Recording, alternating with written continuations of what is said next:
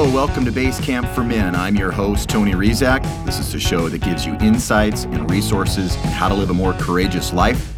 We'll be looking at men, the current state of masculinity, and how to create a more inspiring narrative for all men. Welcome, and let's get started. How many people out there have felt their inner power grow as they age? I know I have. I feel like a better version of myself, even though I'm well into my 50s. I may not look as good, but I don't really give a shit anymore, and that's real freedom. As you age, you get better at letting go, of not taking things too personally, and you're more apt to forgive others as you've come to know your own shortcomings with more clarity and a sense of shared humanity.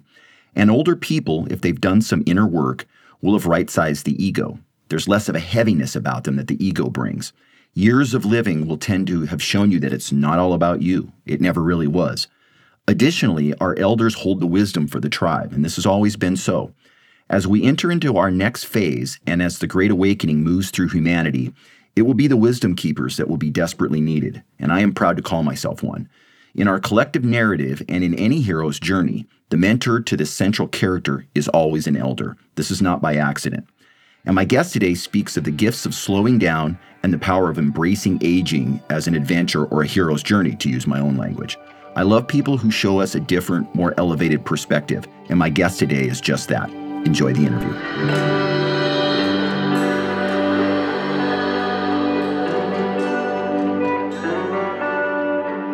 Carl Honore is an author, broadcaster, two time TED speaker, and the voice of the slow movement.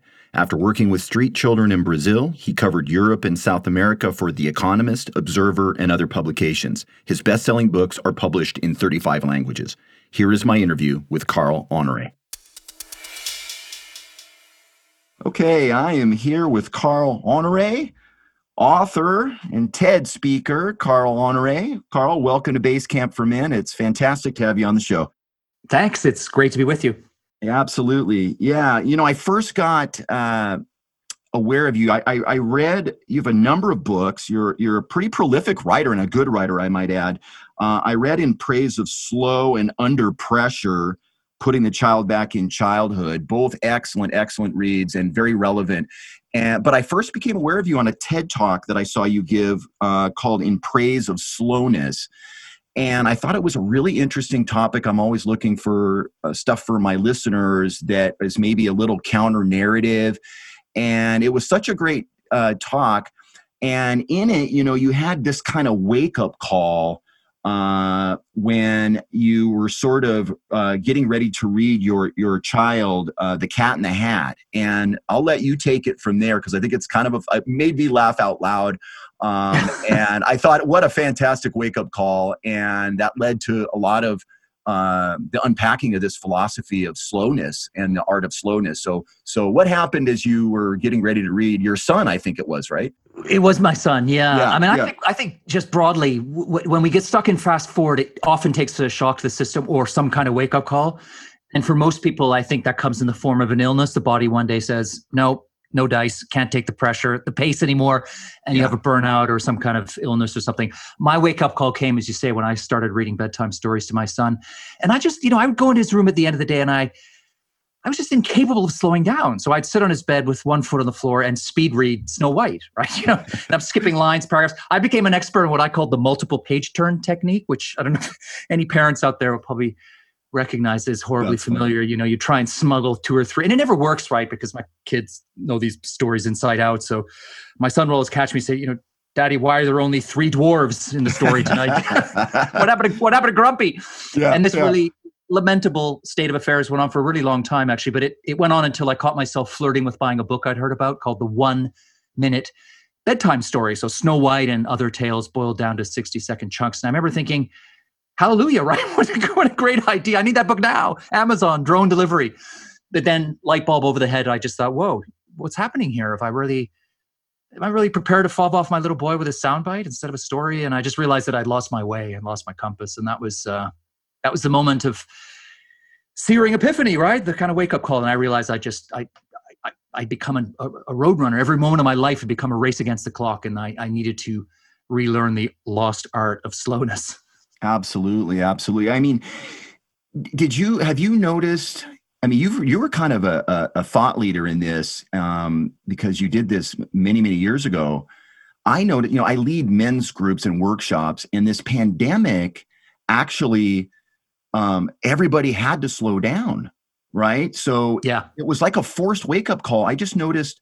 Well, I'm not going to the office. There's not a lot of work right now.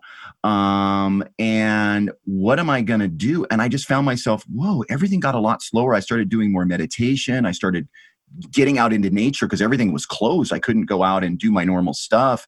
And I became really sort of painfully conscious that I had a lot of distractions, buying stuff, going out, uh, hitting all these different places just as part of my routine.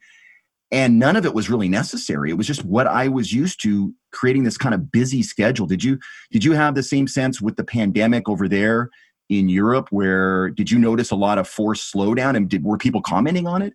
Very much. I think I think the world has gone through a kind of forced slowness workshop, right? It's yeah, thrust, yeah. Thrust upon us. More than three days, too. Yeah, exactly. yeah, and, and I, I, I, and I would not have wished this on the world. It was funny when the pandemic first hit. I, I just got bombarded by emails and messages, people saying, "You must be so happy the world's being forced to slow down." Yeah. And I'll tell you what, this pandemic is a total nightmare and an ordeal for everybody in all kinds of ways. So I did not wish this on the world, but right. the fact is, it's happened, and I do think that there are some silver linings. And I think you put your finger on the key one there, which is that over the last what are we now seven eight months deep into this yep we've most of us have spent the last eight months you know doing less maybe working less rushing less consuming less contaminating and polluting less yeah. uh, spending less time in artificial environments more time in nature. And you know what? I think a lot of us are saying this is actually kind of nice you know? I, I, every moment of my day is no longer a dash to the finish line right? You know i'm not constantly juggling 15 things. I've got time just to decompress time to do nothing, you know, and, and maybe not even feel bad about doing nothing. Right. And I think it's been a real eye opener for a lot of people. And so you see, you mentioned you take have taken up meditation. I mean, right across the world, people are going back to slower, simpler pursuits like board games. Look at the sourdough bread baking boom. Yeah. People are taking up crafts and knitting and making music and just simply being in nature again, right? All very simple, slow things that have been there all the time, but that kind of got pushed to the margins in our headlong dash to consume and spend and do more and more in less and less time, which is this whole roadrunner culture that the pandemic has collided with. Absolutely. I mean, one thing my family did, I have a 13 year old son and my wife, and we found ourselves doing jigsaw puzzles. We're not a jigsaw puzzle oh, family yeah. at all, but it was super fun spending all that time trying to put together a puzzle. We did like probably four of them during the the first part of the pandemic and it was just we just commented like this is really nice just to kind of you know, not be looking at our phones, not be multitasking, and just kind of farting around a jigsaw puzzle was really, really cool. I I I, I love jigsaw puzzles. In fact, yeah. in fact I, I, made a TV show in, in Australia called uh, Frantic Family Rescue, where I got very fast, wired overwrought families for a month and had to slow them down. And one thing I do with every family in that show is I get them to do a big puzzle on the kitchen table, right? 500 pieces minimum up to a thousand. And great. it's just extraordinary. It's, it's, exactly what you described there. It becomes an oasis of calm. It's like a Zen sanctuary in the home. It just becomes this magnet that draws people together, sometimes alone to do it in in, in contemplative silence, sometimes in groups, sometimes talking, sometimes just being together. And I think that there's so much that we've lost in this obsession with doing, right? We've become human doings. And I think what the pandemic has allowed us and forced us in some ways to do is sometimes just to sit still and be, right? Mm-hmm. And I think a lot of us are rediscovering the joy of simply being.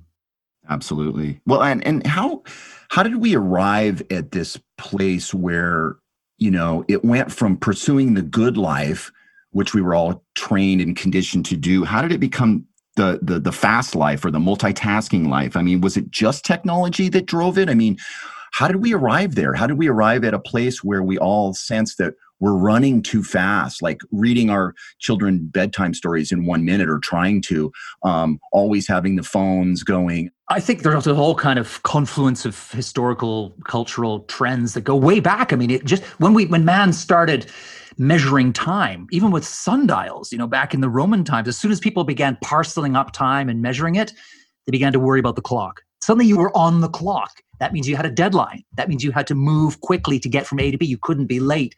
And then, of course, you know, get medi- medieval times with real clocks and timepieces and villages, and suddenly everyone has a schedule to follow. You get into the modern industrial era where time is money, right? That mm-hmm. phrase that sounds so modern actually yep. came from Benjamin Franklin, right, 250 years ago. And and that whole ethos that somehow time is always running away from us. You've got to speed up, cram it with more and more stuff to get the most out of your time. Just came to define not only factory life, but every aspect of life. Yeah. And then I think two other things have happened. One is the world has become this extraordinary smorgasbord of consumerism, things to buy and eat and you know experience and own. And we just want the natural human instinct is to want to have it all, which naturally leads to hurrying it all. You mentioned yeah. tech. I think tech has obviously helped us do things faster, but it's almost like a cherry on the cake in the last 20 years with the, the last final, I think, acceleration of social media and all these gadgets that allow us to be always on wherever you are, anywhere on the planet. I think that's kind of the final turn of the screw, if you like, mm-hmm. of speed is, is the tech. So I, I wouldn't blame tech in the early days. I think there are other cultural things that are underlying this.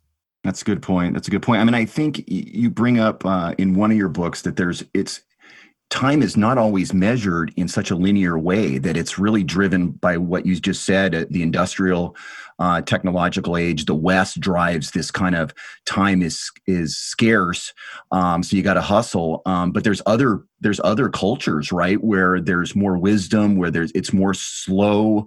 Um, slow doesn't mean dumb actually in these cultures. Slow means um, carrying wisdom, carrying earth wisdom. So you have to go hmm. into mm. maybe places like Tibet or India or maybe the Aborigines or some of the indigenous um, tribes where, you know, if I happen to catch an indigenous something on television on a documentary, I'm just stunned at their lack of awareness of linear time. They've got forever to do something, right? And yes. I'm like, wow, what? And I'm just struck with how elegant they are and how natural and relaxed and and how radiant they look you know they don't look beaten down by time you know and it's yeah. it's it's striking i don't know if you looked under the hood of any of the cultures in any of your research to say hey who, who's really doing uh, time in a way that's not linear but i i'm struck with just a little i've seen about that so i think it's very true that traditional cultures definitely across the globe have more often than not tended to regard time as as circular or cyclical, mm-hmm. right? It's always yes, as it flows away from you, it's flowing back and renewing itself, replenishing itself. So it becomes the element that you you float in, right? The, the air you breathe in a sense. Whereas in the West, we have this very linear times arrow flying remorselessly from A to B, which just infuses every moment of the day with panic, right? Because you just think Absolutely. you have to, or what they call hurry sickness, the idea you've got to pedal faster and faster to keep up with all those seconds and minutes draining away. And there was a wonderful phrase that going back to the colonial era when Europeans went off to colonize Africa, that apparently sort of local people in Africa would say, you know, you Europeans, um, you have the clock, but we have the time. And I thought there was a, a lovely little nifty reversal there. You know, yeah. the, the clock seems to be a kind of almost a macho, mechanistic way of being in the world. And the other way of being is more gentle, it's more you i love the words you use radiant and it's more elegant. I love i love the fact you put your finger on elegance because i think when you think of a gentleman what when, when you think of a, a man who's a gentleman the, the, one of the defining characteristics of a gentleman an elegant gentleman is that he is never rushed right, right. never he always has time. Yep. time is on his side. Time is his his friend not his enemy. And it's the same in sports. All the greatest athletes whether it's you know i'm a big hockey player same in football all the greatest athletes the one thing that unites them all is that they never are rushed. They always have enough time, even in the midst of a, a you know a play of extraordinary speed and vertiginous shifting sands. They can always find a solid place to stand and enough time to play the killer pass or you know sink that basket or whatever it is. Right? They're never rushed. They're they're fast, but they're not rushed. And there's a very important nuance there. Absolutely. I need when they when you talk to like world class quarterbacks in the NFL, for instance, and they they will say, you know, how did you how did you make this play, or whatever? They'll often say it. It seems like time is slowing down in those moments. Yeah. That it's it's like everything's moving slow. I've got all the time in the world. You know, it's slow mo, and I'm really relaxed. And you're just like, wow, that's that's quite the training, but also being so present in the moment that you're not rushed at something. I wanted to ask you one of the things I don't know if you still have kind of an edge. I, I've noticed in myself where this busyness and roadrunner gets in my way or where I've got work to do to develop myself is in my listening. I notice that I still want people to hurry up and get to the point. Mm-hmm. And and so and, and that includes my wife, God bless her, and my son. Sometimes I'm just like, you know, hurry up and finish this thought or unpack this story in a way that's concise rather than like you said earlier a gentleman will give people time and not rush right? And i still notice it creeps in this roadrunner creeps in when i'm listening to often my loved ones uh you know report something tell me a story you know i want to hurry up and get to the point. And so that's something that for me i have i have work to do in that area because that's not an elegant way to live and it's telling them it's perpetuating the roadrunner right? Because they sense that i'm not really being patient in my listening. So if i want a real revolution in the art of slowness which i do because I, I really resonate with your philosophy then my my work is to slow down in my listening and not be in such a damn hurry to get to the point because that's just not working yeah, I, I I hear you there because I can fall into that trap as well. I mean, I've been doing this work for you know years now, and, and you know, no one is a paragon of slowness. I'm sure even the Dalai Lama rushes sometimes, right? That'd be funny to see. Come on, hurry up! I got places to be. Yeah.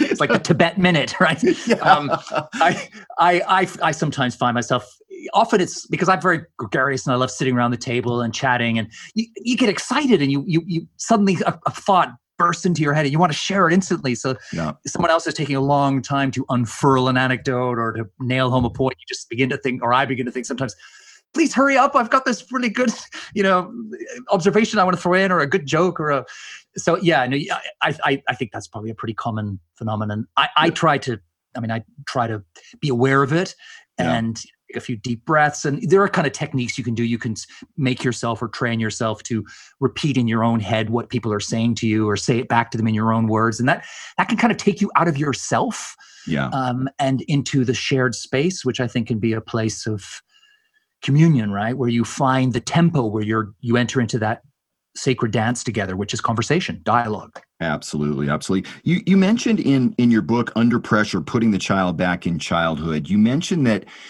a common pattern i see this a lot um, here in seattle um, that there's these overachieving kids that are being driven you know this kind of go go go this roadrunner culture is being um, sort of uh, forced on them as well by well-meaning parents but also parents that are looking to build the child's future. So the children end up with really good resume but you point out there's often something missing in these children. And um, what is it that you notice if children are being driven to go, go, go and build a resume at a young age? What is it sometimes that doesn't get developed or doesn't get expressed in them?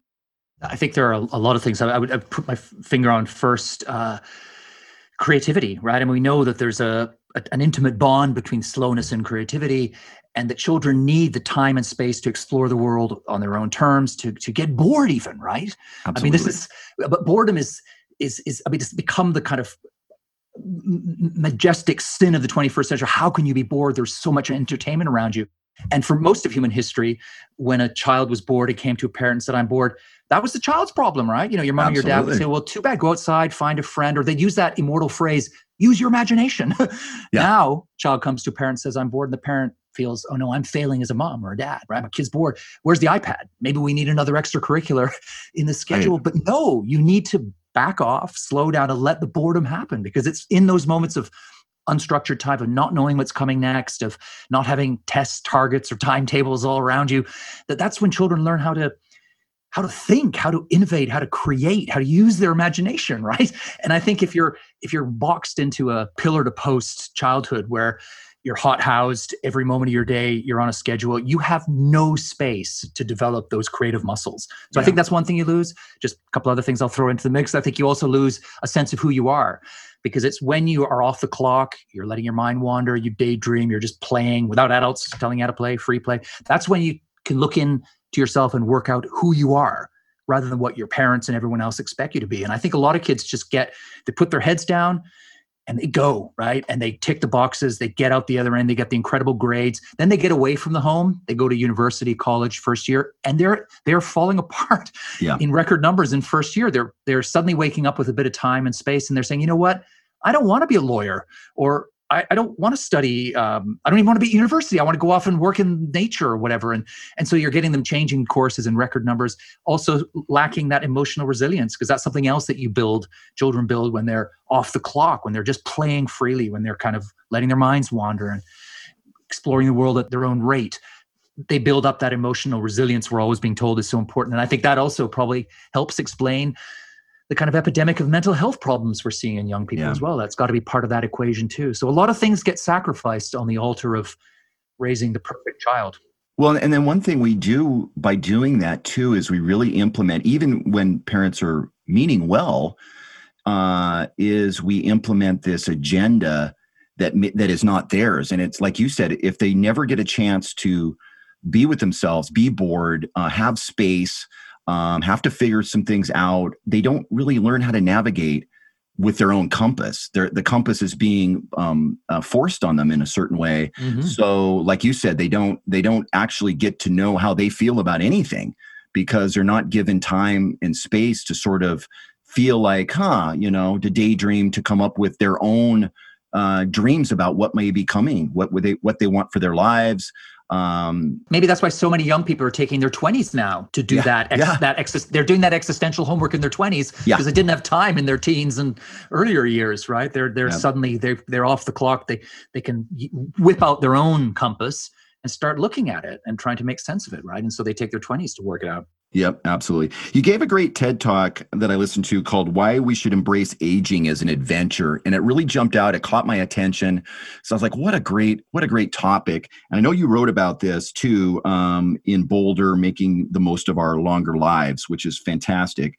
And I guess I wanted to just start with what what are some of the harms of ageism? There's ageism galore.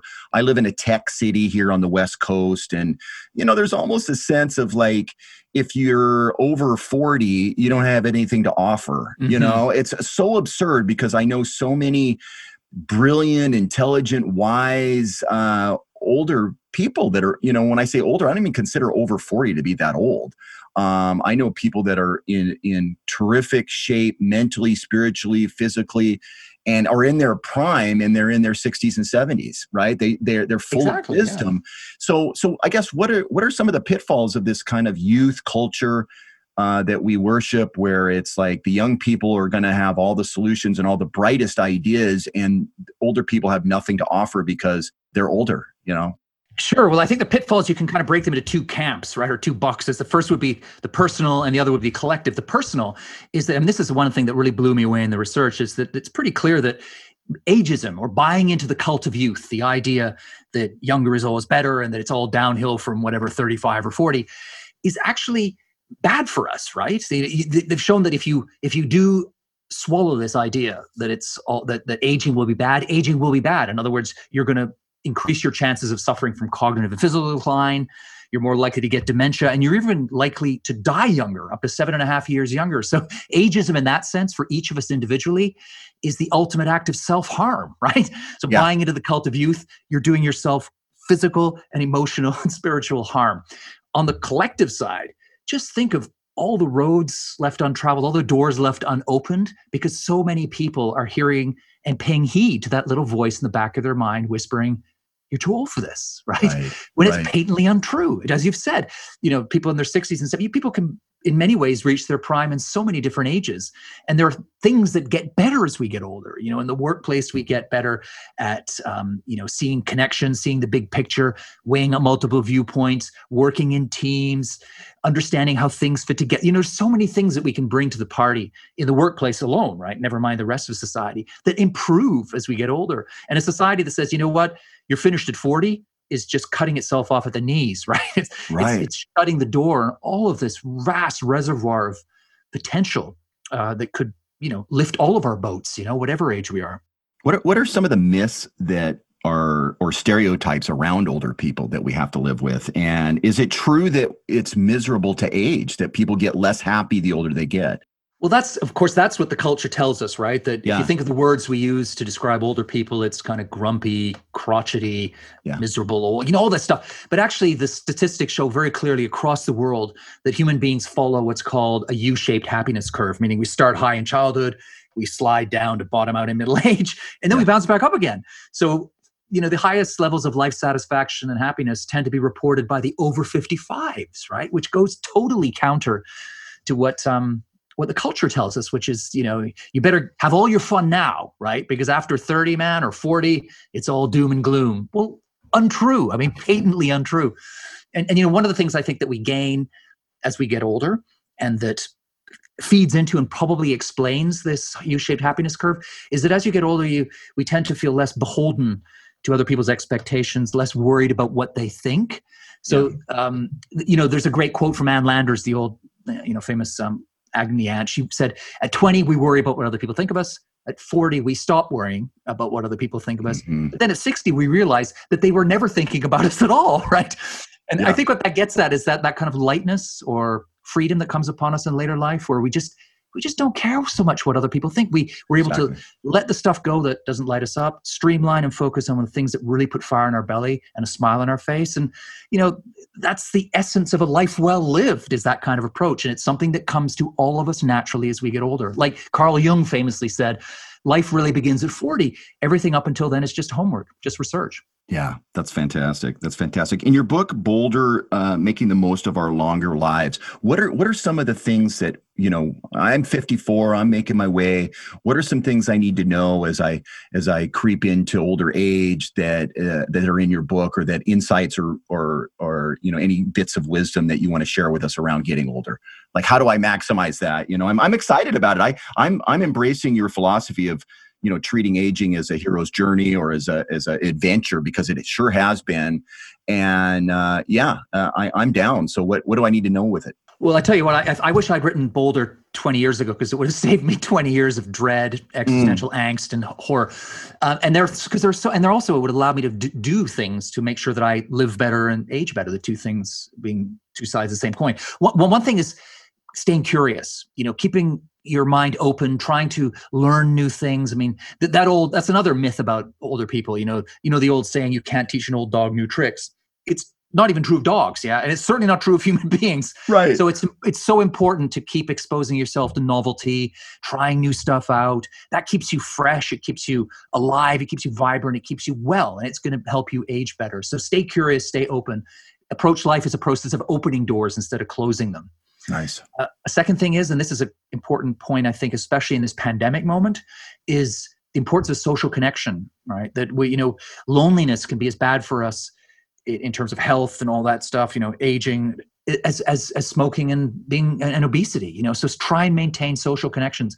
One thing we tend to do as we get older is we tend to streamline. We have fewer social connections, but if we play our cards right, those connections are deeper, more meaningful, more enriching, and keep us healthier. So try not to sort of retreat it's harder in these pandemic times but try not to retreat into a social shell throw yourself out there as much as you can and and stay connected socially so those would be two things i would say that all of us can start yeah. doing now right to, Absolutely. to make sure we, we get the most out of our whatever years we have left yeah, yeah. What if we want to sort of push back against ageism? What are some cliches or phrases that maybe we want to be mindful of, uh, so we're not putting out, um, you know, we're not fanning the flames of ageism, and maybe even call out some of our friends and family if they utter some stuff around aging and just say, hey, you know, uh, what, what what are some that we need to watch? Well, language is such an important place to start, right? Because I mean, yeah. uh, Wittgenstein famously said, "The limit of my language is the limit of my world, right? How the words yeah. we use shape how we feel, the people around us feel about their lives and, and the world itself. So let's stop using those ages phrases yeah. like uh, senior moment, right? you know, right. Um, yeah, which just sort of says that as soon as you get past a certain age, your memories all that's just not true, right? Mm-hmm. Um, or or feeling my age, showing my age, the wrong side of 40 there's no wrong side of 40 right, right there's just right. before 40 and after 40 uh, finished at 40 finished at 50 all of these phrases that just reinforce the myth, the toxic myth that aging is all downhill. So just check your language. Aging's a bitch. I hear that sometimes. Yeah, exactly. Yeah. Yeah. And of course, but of course, you don't want to be sort of Pollyanna. You've got to take a, a nuanced, open minded approach and accept that some things about aging do kind of suck. Of course they do, but that's uh, not the whole story, right? Not by exactly. a long shot. Exactly. It's a mixed picture, and many things will stay the same, and some will even get better, right? That's the thing to hold on to. Absolutely. Well, Carl, are there any creative projects you'd like our listeners to know about that's coming up? This episode's going to come out in a week or two. Um, so, what do you got coming up that you'd like uh, listeners to know? I've, I actually have something coming out now, which is thanks to the pandemic, I've finally put together a workbook, a how to slow down workbook. I've been wanting to do it for years, but just never found the time or or the bandwidth. I, I found both during the pandemic, and so it's called 30 Days to Slow, mm. and I'll be launching it in the next sometime in November. Absolutely. Uh, so coming out soon. I'm just literally putting the last touches on it. It's going to be uploaded tomorrow probably. So it's cool. all kind of happening. It's very exciting and i've got a i'm going to run boot camps that people can do the 30 days. I'll do it with them and stuff. I'm not quite sure how that's going to work yet but uh, i'm very i'm thrilled. It's going to be the kind of companion book that in praise of slow or in the us the book is called in praise of slowness same book different title. Yep. Um, in praise of slow with 30 days or so the perfect um, kind of one two hit the perfect tag team. And i've always wanted to do it and this has been one of the silver linings for me of the pandemic is to get this this baby out the door that's great. Well, we'll look for that. That'll be exciting to see that. And it's coming in the holiday season, so people can actually purchase that and maybe part of a Christmas present or something like that as well. So a, a slow Christmas. A what slow better. exactly, exactly. well, Carl, thanks for coming on. Thank you so much for all the great work you've done um, to open our eyes to slowness, to open our eyes to uh, you know ageism and you know i just i love your writing i love your content and your philosophy. So come back and talk to us again when you got some other stuff coming up. But uh, thank you again. It's uh, your work's really made a difference in how we see and approach our lives. Thank you so much. Been a treat from start to finish. Hope to hope to chat with you again sometime. Absolutely.